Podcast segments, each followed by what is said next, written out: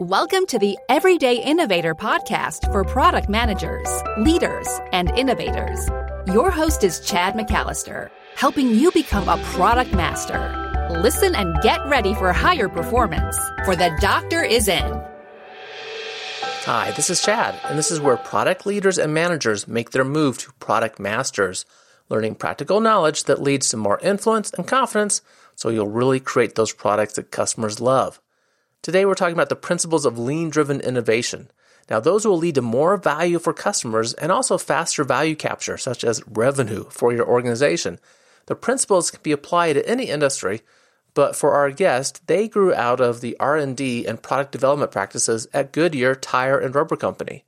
And our guest is Norbert Majerus, who was the lean champion in innovation at Goodyear, where he worked for nearly 40 years before recently retiring. He has a wealth of experience. Now he enjoys sharing his experience with others, and he captures much of the practices he learned in his new book, Lean Driven Innovation. As always, I take notes of our discussion for you so you don't have to. This makes it really easy for you to look back at any key points that you want to follow up on. And you'll find those notes along with the links that we share at theeverydayinnovator.com slash 212. I hope you enjoyed the discussion. Norbert, thank you for joining the Everyday Innovators. Oh, thank you're welcome. I'm glad we get a chance to talk. I always love learning more about lean, which is a uh, field near and dear to your heart because you have a long career. And actually, you were at Goodyear for a, a number of years, and there as a lean champion when you retired earlier this year. Uh, tell us what that really involved. Well, I spent uh, actually 39 years at Goodyear, and I spent uh, all my time in um, in R&D, mostly uh, in the innovation creation uh, part of, uh, of R&D. I got 60 patents over that over my career at Goodyear, and I was actually um, a recipient of, uh, of uh, discretionary funding for some of the ideas that I had. So mm-hmm. the company, uh, it was quite some time ago, gave me an opportunity to actually take those ideas and um, uh, develop them into uh, into a plant, actually, uh, hmm. the, into a manufacturing operation. So um, I spent um, pretty much uh, uh, time in many many different areas, uh, not only product design but also project management. I um, worked in the plants for a while. I spent a lot of time with marketing, even a short time um, uh, finance. So I, I, really covered the whole spectrum of uh, industrial um, uh, innovation quite well. The last 15 years of my career I spent in lean and um, the idea was to try to take the lean concepts uh, that uh, we know very well from manufacturing and see if we can use them in um, in R&D. And it was a real challenge to use them in the creative part because innovators think there can't be a process. They think they have to have total freedom. But it turned out that you can have both. You can mm. combine both. And uh, we developed it into a really um, a very, very simple process, actually, that uh, works very well. And um, uh, have uh, I have seen it in, in many companies since, and that's something that I like to share with uh, the rest of the industry now that I'm retired. Excellent. And, and, you talked about taking those concepts from manufacturing and R and D. As we'll talk, well, I'm sure some of these principles will come up, but I found having constraints actually helps innovation, right? It helps our creativity to have some of those constraints. And it sounds like that's part of your experience that you ran into.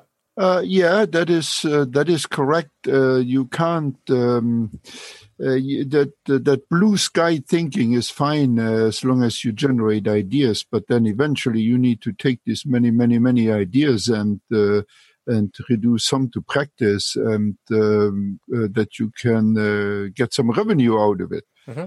And uh, that's where a lot of that lean thinking comes in. And you've written recently written a book, The Lean Driven Innovation. It sounds like this probably came out of that legacy of process work that you left there at Goodyear. Um, tell us about, about that book, why you wrote that. I wrote that book because um, uh, I I have had very little formal training on uh, on on innovation or on uh, on on even product development anything like that. I learned everything by uh, working, by doing the work and making mistakes and uh, learning from them.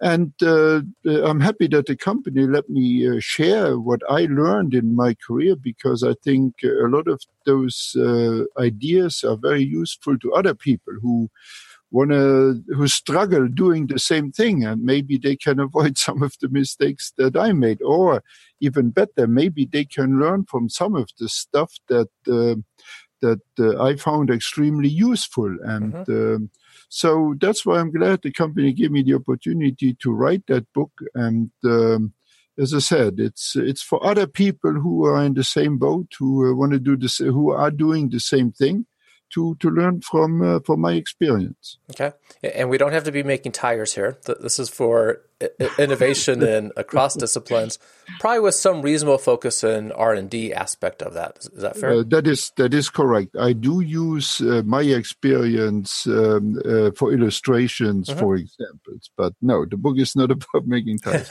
but it uh, it does tell the story, um, what we went through, the challenges that we had, and um, how we overcame them because I think that is uh, there's valuable learning in sharing that experience. Uh, Excellent. With real live examples that people do understand. Yeah, I'd like to walk through some of those principles. So the lean principles that you have applied as an innovator, and one of those you call is to focus on the customer need. I already like the title because I'm very much oriented towards let's make sure we are adding value to the customer. Tell us more about focusing on the customer need. Yeah, um, if you look at um, uh, the biggest innovations over the last uh, 20 or 30 years, um, uh, most of them have not come from a marketing survey. Uh, mm-hmm. most came from uh, an engineer uh, or an expert in in a service or something uh, seeing customers struggle uh, with uh, with things, and they matched that that struggle that they see that that the customer pain point or empathy or whatever you call it, they match that with a technical solution, which could be a product or a service or whatever. And um, that's really something that uh, engineers used to be very good at, and I'm afraid uh, a lot of uh, innovators have uh, lost that talent of observing customers mm. and um, uh, developing empathy for customer problems and uh, out of that motivation, look at what uh, what they know about products, about services, technical knowledge that they have, and uh, find a solution to those customer problems. And uh, to me, that is a very big um, part of innovation. Um, uh, not generating ideas randomly what could be done, but really start with a customer problem and then uh, fan out and explore the, the design space that is available to find solutions to that mm-hmm. problem. Yeah. The opposite approach is the pure technical approach where we come up with some new invention, some new capability, uh, yeah. and then we look for the market, right? We, we try to figure out does anyone have this yeah. problem or not? But that is also a, a good way of doing it. Um, it has its place. Uh, yeah, uh, uh, uh, actually, I have been uh, saying that um, you all you know um, uh, necessity is the, is the, mother of invention, but mm-hmm. these days you can see a lot of invention um, is the mother of necessity, where you have a product and then create create an, um, a market for it. But both of them start with a very limited area and then fan out uh, uh, creating ideas from there. The, uh, I still remember the times when we were having all these idea suggestion boxes and we were actually drowning in ideas. And right. uh, it is much, much more effective um, to start uh, with a pinpoint um, uh, space, which could be a customer need or which could be an opportunity to develop a market for. Yeah, yeah, that's a good point. Now we have the electronic systems, of course, everyone uses, but we no, the, the, these overflowing uh, suggestion boxes, right? Um, that ideas go in them, and as employees, you never really know what happens with the ideas once you put them in. And there we go. Not much, actually. Okay, so first principle: focus on the customer need. Your next one you talk about is to explore the full design space. Uh, very often uh, we find ourselves as engineers uh, just um, uh, looking at a product and improving that product and improving it some more and improving it some more. Uh, what we do there is we uh, walk a straight line through a space with endless opportunities. And um, very often engineers don't explore the whole design space uh, mm. enough. Uh, there are so many other things out there.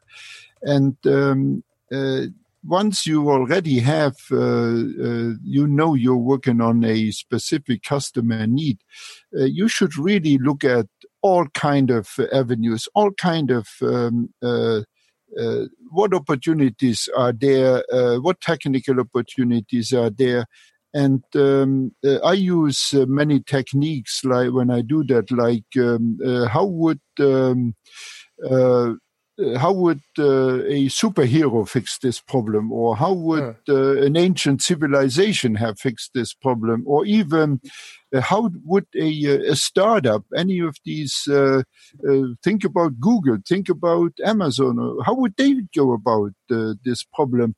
And uh, uh, even uh, going into let's assume there are no limits at all how would we solve this problem if we had no restrictions uh-huh.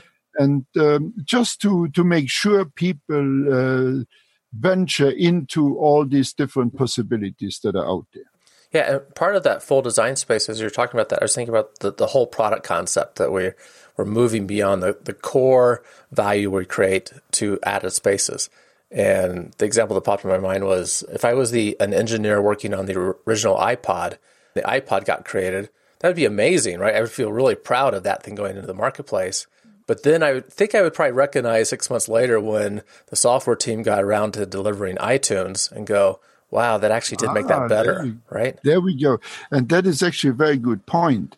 A lot of people who, when they really do this well, you will find out they come up with uh, uh, a couple of really good solutions.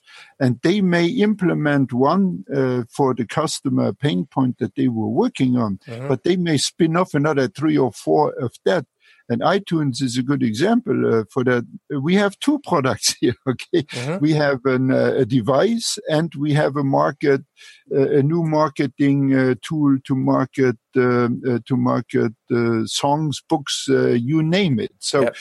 Uh, very often I see that happen that uh, in the course of uh, de- developing the ideas or even in the course of developing the product, there come spin-offs that may actually be more valuable to the company than right. uh, the original idea. And there's a lot of history on that, by the way.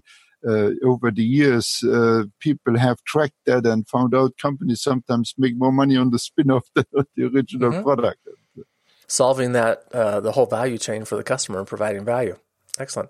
Okay, so that's exploring the full design space, what I might think of as kind of the whole product space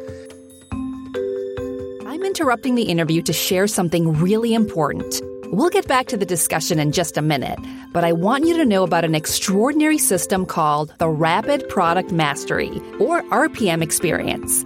In just nine weeks, you can have a higher performing product team, meeting only 75 minutes a week with no travel required. One product leader, after trying all the typical training workshops, turned to the RPM experience to get real change for his team. He said that this is the only training that provides an integrated product management perspective. It did exactly what I needed it to do. If you have a group of 5 to 14 product professionals, learn how you too can have a high performing team in just 9 weeks, 75 minutes a week, without travel. This is the system created by Chad based on his experience working as a product leader, coaching several organizations, and deeply studying innovation during his PhD work. Get the guide for yourself at theeverydayinnovator.com slash RPM. And then another principle you have is work in small cycles. Tell us about that one. The way I uh, went about innovation, the, the, traditional way, the way we were taught, uh, when I have an idea, I write a huge big marketing plan and I spend, uh, I've seen people spend uh, the better part of a year to just work on a solid, solid master uh, mm-hmm business plan, and then they uh, they go to their company uh, for funding and um, uh, those uh, uh, big business plans are normally associated with a big chunk of money and a very high risk. And uh, then, uh, then the people uh, wonder why um, the leadership does not uh, receive them with open arms on that uh, with those big plans. So I have learned that it is much better to work in small pieces, one little piece at a time. Split up the risk, work on the most riskiest, make make it many little projects. Uh-huh. Still uh, uh, have your goal in mind, but uh, work on it in little steps, in little pieces, and take one step at a time. If you do that, uh, now uh, your leadership is not signing up for a um, for a huge big project, but they are signing up for a little experiment. Right and uh, it may only uh, take a few months and it may only uh, cost a few thousand dollars and that way you can really manage your risk very well. Mm-hmm. And I found out that it is much, much easier to get uh, the funding for a little experiment uh, than for a big project. And after you've done your little experiment, uh, you know a lot more. Right. And now you can go and ask for another little experiment with the new knowledge that you gained. And that way you can engage your leadership and keep them engaged and at the end, okay, there comes a time when we need to um, uh, to really spend money on it. But at that time, uh, you have an engaged uh, group of leaders. They already know about the project, and they also um, they also uh, the risk is much lower. Mm-hmm. If you're in, um, if, uh, by the way, uh, the big uh, startups they they work the same way because they have nothing else. Mm-hmm. They can't go and ask anybody for a, a million dollar uh, funding. They they they have to work with their own money, and that is not a lot. So right. they need to think about the same thing how can I reduce the risk here that eventually I have a story that I can get uh, the funding uh, uh, uh, for my idea. And it's working exactly the same way whether you're in a big corporation or whether you are in a, uh, in a startup. The only difference is you have to think differently, and right. that is still a hard uh, one to get the uh, the engineers think differently and get them off the uh, the um, the fact that they think they need a, an, um, a fifty page business plan first. And that is a key aspect of lean is that experimenting mentality, right? Starting, oh yeah, taking on experiments to figure out what we don't know, learning from that, tackling the riskiest things. And I do encourage companies to make a little bit money available to do these little experiments. Uh-huh. Don't make that complicated. And uh, I know companies who uh, give out a credit card for that. Right. They give uh, innovators a credit card, say, hey, uh, spend a little money. Here's uh, here's some uh, little money to spend on this. Just go ahead and um, and come back and show us uh, something that uh, that we may uh, have a better feeling about this. So that should be very unbureaucratic and easy for people to do. Yeah, Adobe's done that with their Kickbox yeah, or Redbox the, system, the, right? The Redbox, the Adobe yeah. Redbox. Yeah, Everyone that goes through the, that program gets a thousand dollar credit card and can you know there innovate, right? There we go. Excellent. Okay, so work in small cycles. Next principle is you call that one most important question first. That's right. Uh, let me tell you a story here. Um, uh, this is a tire story. Um, about uh, 25 years ago, um, I uh, probably more than 30, or a little more than 30 years ago, I was uh, working on a project. It was uh, the plastic tire. Hmm. It was like you take polyurethane, pump it into a mold. It's a liquid. You pump it into a mold. You spin cast that mold, and out comes a tire that you can mount on your car and drive would have been the biggest revolution in tires since the, the invention of the radial tire, uh, probably some 80 years ago. But and we were we had so much fun and we made machines we made the materials we made molds we developed processes and um, of course the project was very very well funded and we probably and we did use all that funding uh, spent millions of dollars. And then all of a sudden, uh, it dawned on somebody that uh, we should uh, run the, the, the government uh, regulated tire test on this product. And um, it's a Department of Transportation test, and uh, we ran it a lot on all other products, and now we ran it on our plastic tire. And you know what happened? the plastic melted, and boom, the tire didn't pass. And um, uh I was always, and it took more than 20 years from there to uh, develop a tire that passes that test. And um, uh, Goodyear decided not to pursue the project after the the, the, the, the failure of the DOT test. But I wondered for myself, why didn't we do that on the very first tire that we ever made? Right. And um, so I learned a big lesson there. So uh, now I like to ask uh, if I have a great idea and uh, I want to go and um, uh, work on it, obtain funding for it. Um, I identify the most important question first. What is the go first, the go no go question? And let me give you another example mm-hmm. again from uh, from Goodyear, a more recent one uh, that I um, that happened right before my retirement. Um, uh, some brilliant uh, engineer had um, figured out to depolymerize uh, tires, how to uh, take old tires and uh, reuse uh, the material in new tires. Hmm. And it um, the only problem it can be done, but the only problem with it, the tire becomes much more expensive. So uh, traditionally, you would now uh, start a development program and uh, build tires, test them, and um, it will take a few years and a few, maybe a half million dollars or more. And then you have a product, and then you give it to marketing and say, "Hey, can you sell this?" Well, the most important question here happened to be will anybody pay more money for a tire that has recycled materials in it. Just for the fact that the people do something good for the environment, would they uh, spend more money on it? And uh, the engineers came up with the idea to just uh, make up a uh, sales uh, display uh, with traditional tires, but print some um, uh, uh, displays and card and posters and so on. And then they went out into some Goodyear stores and they um, actually tried to sell this product. And guess what happened? I'm thinking that they did not sell it. you are absolutely correct. People are not willing to spend that money. Okay, now, uh, project is not dead, of course, uh, uh, but they know something very important. Mm-hmm. Product is not the issue. The, um, will anybody pay for this is the issue. And uh, I'm sure they're working on some other aspects of it, but um, uh, they know that a more expensive tire with recycled material will not sell on the basis that people feel good about the environment. So, right uh, that's what I would call the most important question. In that case, it was, will anybody pay the extra money for it? And the answer was no.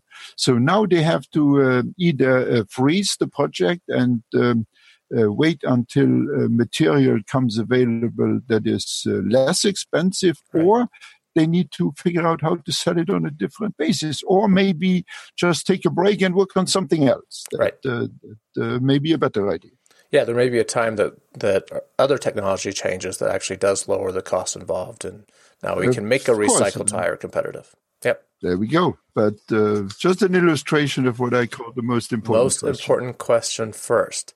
Yeah, it's probably very wise to think through those. I think we all, especially you know my engineering background, and this is kind of an engineering context, we kind of get excited about the solution, right? there we go. and we get running with the solution and we lose track of the actual problem kind of over, over time. There we go. We, we, do what we are best at. That that's right. Uh, engineering. Yeah. So keep the most important question in mind. Okay. Next principle you say is good is good enough. Tell us about that. Well, that's actually uh, my way of uh, talking about minimum viable uh, products. Mm.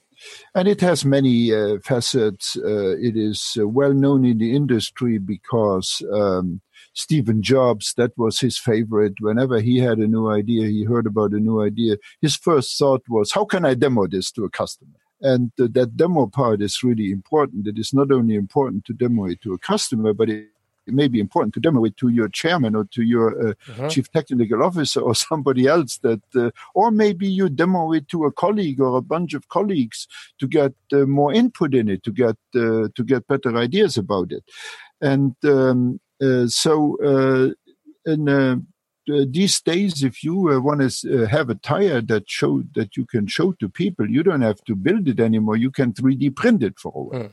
And that is a great uh, way of, um, uh, of looking at this.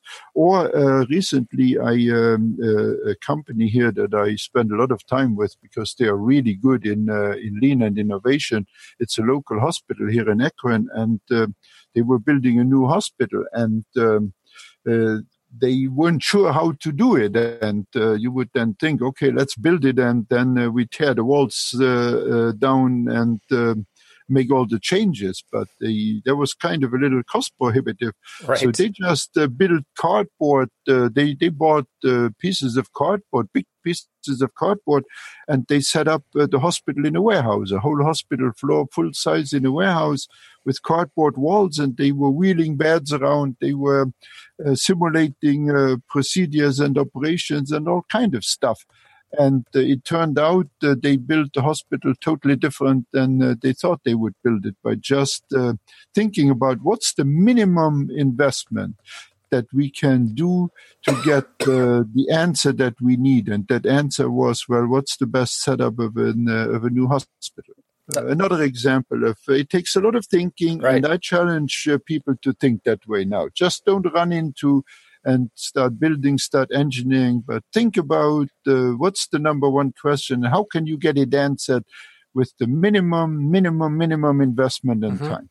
I love the hospital example. I'm not familiar with that one mm-hmm. at all. And, and to imagine them setting up their hospital in a large warehouse, you know, in cardboard. Absolutely. What a great way to get real physical mm-hmm. experience, right? We, we could do the 3D CAD, you know, simulation and have walkthroughs of that, but that's certainly not the same as, as working through the hallways yourself and uh, having that experience. Absolutely. So I was there myself. It was very impressive. I bet. Good idea. Okay, so good is good enough. That MVP perspective. Start small. What's the minimum investment to find out the information you need? Next, I just want to talk about how these principles lead to better product development and launches overall. Right. So you've put together these principles over your career. They're at Goodyear. Written about them in the book. How do they come together to help us with really doing better product development? There, there, are a few things that you have to do in, in product development. We have been talking about uh, the ideas now, uh, which is which is one of them. But also uh, now you have to talk about how do I take that idea? Now I know I can invest in it. How do I develop the technology? And then how do I develop the product as efficiently as possible? Um, and uh, there again, uh, in both cases, uh, for, both for the technology and for the speed, really the number one is um, uh, the, the speed. Uh, if you are fast, uh, faster in uh, doing your innovation, uh, a lot of good things happen. Um, and one of the big things that I noticed, the faster you get, the more efficient you get. And those two go hand in hand. So pretty much by whatever you can do to get faster is normally also make you more efficient uh, uh, especially uh, not only time efficient, but also you will spend less resources and so on and so on. So uh, uh, work on the speed, and then uh, the other thing, um, the, um, there's something called cost of delay. Every project has a cost of time to it. Uh-huh. And it is something that project managers very often don't understand or cannot control because, uh, and you said you've been uh, you have experience in project management, so you probably know that um, uh, whenever something goes wrong, uh, the project gets longer, and uh, every setback makes the project longer. And project managers normally only have one buffer to put in the project, and that's time. So um, and people don't understand that the cost of time is really enormously high. And mm-hmm. those companies who understand the cost of time, uh, they will uh, manage their projects accordingly. Uh, uh, which means that uh, there is projects have to deliver on time. Mm-hmm. And there's just no way around that because if you're late uh, on your innovation uh, by a few months, by a few years, chances are that you missed a good time to oh, introduce. All kinds of terrible things happen, right? The the market changes, competitors take action. There we go. You, you miss it by a week, and someone else cra- captures revenue for that week so, that you did again. There we go. And I found out that it helps uh, to put uh, money, a dollar amount hmm. to that week or two being late. And then even uh, you can use that dollar amount to figure out uh, uh, can I move this project launch up by six months? Uh, hmm. What would it cost to do that? And what would be the revenue, the additional revenue of doing that? And the companies understanding that uh, are using that thinking very extensively. And they are the ones also investing in processes to make them faster, to make them more agile, and uh, so on and so on. And uh, pretty much the same thinking that we have talked about now for the fuzzy front end, for the idea generation, work in uh, further down the line. They they work for the technology development. They work for um, they work for the the, the product uh, development and uh, that is really worth uh, putting the money in it and the thinking in it to uh, to develop processes that make you faster, that make you agile, uh-huh. and, um, uh, where you can capitalize on that uh, cost, uh, on that on that money opportunity, that revenue opportunity for introducing the product at the right time and at the right place. By the way. So I'm going to offer another principle to our list, which may be one that you very well have that we did covered. But what we were just talking about, I would call that the uh, most important projects first, because the, you know one of our concepts in Lean is which are the projects that we should actually be working on. Oh, absolutely. and most organizations they have way too many of them. Absolutely. It's like we can finish 100 projects in 3 years or we could do the 6 in the next 6 months that's going to actually generate revenue for us. Yeah. Right? It's like let's give our energies towards okay, those six. I have uh, a few uh, uh, answers for that. Okay. First of all, a very important lean principle says uh, is uh, single piece flow. Mm-hmm. Uh, if you work on one thing at one time and finish it, you are twice as fast than if you work two things at the same time. And um, uh, but that all boils down to again, um, you can't work on everything. And we told our marketing department at Goodyear they can have anything from R&D, but not everything they want. Right. And we engage them into uh, selecting upfront what are the most uh, valuable things to work on. And that decision is made by a uh, by a team uh, today, uh, a cross-functional team of engineers and uh, marketing people, manufacturing people, and so on. And they are shown the capacity uh, visually and they pick what they want to put in that capacity. And now you have everybody engaged. There's no argument about what you're going to work on. Mm-hmm. And uh, you only uh, uh, select as much work as you have capacity for, and then you execute. And that is really a process that works extremely well also for speed. But it's not as easy I described it right now as right. you may guess. It took a long time to get there. Uh, and uh, there are two things uh, pretty much that helped me. Uh, the first one is an, uh, in a good uh, project portfolio. You mm-hmm. do not manage individual projects, you manage a portfolio. And there's a money value to that portfolio. And there's a money value over time to that portfolio. And that is something that companies need to understand you have the right portfolio, and as you project it out over the next years, uh, it generates the most revenue uh, for the company. And uh, there are good ways, very easy ways of doing that these days. Uh, that is number one to have that portfolio to understand the impact of projects, to understand uh, how one pro- new project affects other new projects, to understand how a new uh, product affects all the old products that are already in line. Very, very, very important. And to understand the timeline uh, on this. The first one. And the second one, as I said, you uh, make it visual, what capacity you have. Mm-hmm. And uh, you let uh, marketing, sales, uh, together with engineering and everybody, you let them pick how they use that base. So there are no arguments. We were all together. We all made the, the best decision, and now we execute. And there will be changes coming, but uh, when we make a change, there's no argument. Then it's again done by a cross-functional team who who looks at changes in the marketplace or in customer preferences or whatever, and then they make the appropriate changes. But uh, it, you cannot get in the situation where you work on uh, three times too many projects and they all drag along because you don't have resources. Right. Um, I went through several iterations at Goodyear where we have too many projects. What are we going to do about it? And it happens every couple of years. Well, mm-hmm. you should not have to do that. If you, uh, have the right, uh, look, have the right principles up front and follow them, you will not get into that situation. Excellent. I'm glad we talked about that as well because many people are in that situation with too many projects going on in their organizations. So, some good insights for us. And everyday innovators know that I love a good innovation quote, and I always ask guests for one. What do you have for us, Norbert? And tell us more about that one. I uh, actually used this in my book, and uh, uh, you will uh, notice that a lot of what we talked about uh, uh, is summarized by this quote Technical products are complicated. The process to design them does not have to be. And tell us more about what that means to you. Oh, okay. The um, pretty much uh, i want uh, innovators uh, to have time to focus on the technology and not get sidetracked and have to spend all that time um, uh, working with uh, complicated processes, right. filling out uh, spreadsheets, filling out timelines, and so on and so on. I am uh, totally convinced, and I have even personal experience with that, that a lot of people use sophisticated project management software because uh, they have not been able to set the right priorities or they try to manage too many projects at the same time and everything gets in conflict with everything else.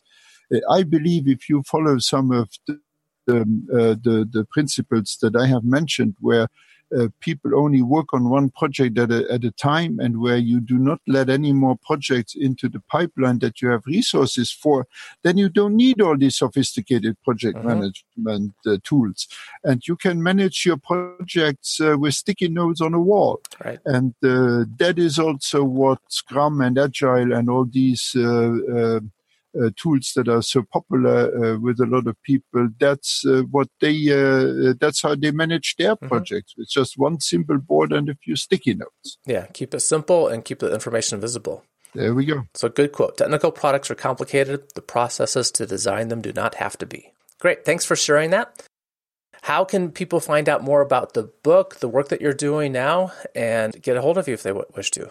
First of all, uh, my book is on Amazon, like uh, like uh, most good books. Uh, if you uh, type uh, "lean innovation" or my name, you will very easily find it. Okay, and I'll make sure the show in the show notes I'll put links to make that easy too. Very good. And uh, I uh, have a website. Uh, the website is the title of my book, which makes it very easy. Again, mm-hmm. lean driven innovation, one word.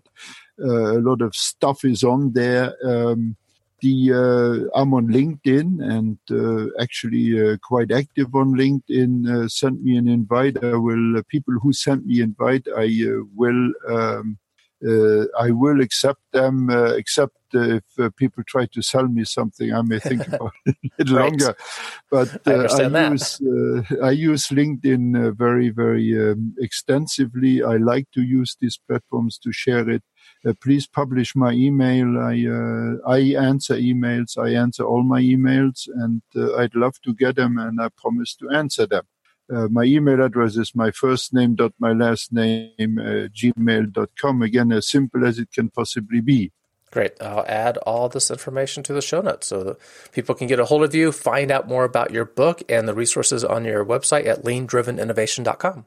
Very good. Norbert, I appreciate you being with us. Well, I appreciate the opportunity. This was very good. I uh, uh, hope uh, people um, get a few uh, a few little nuggets out of this thing to help make their work a little easier, a little simpler, so that they can do better at innovating. I expect they will. Thanks so much.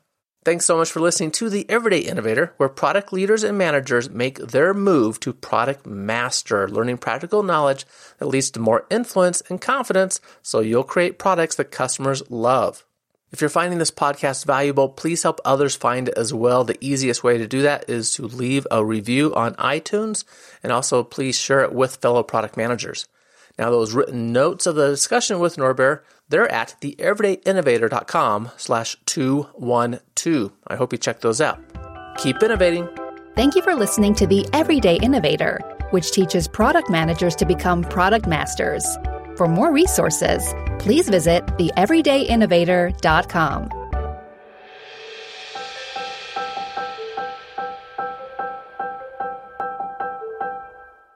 Judy was boring. Hello. Then Judy discovered ChumbaCasino.com. It's my little escape. Now Judy's the life of the party. Oh, baby, Mama's bringing home the bacon. Whoa, take it easy, Judy. The Chumba life is for everybody. So go to ChumbaCasino.com and play over 100 casino style games. Join today and play for free for your chance to redeem some serious prizes.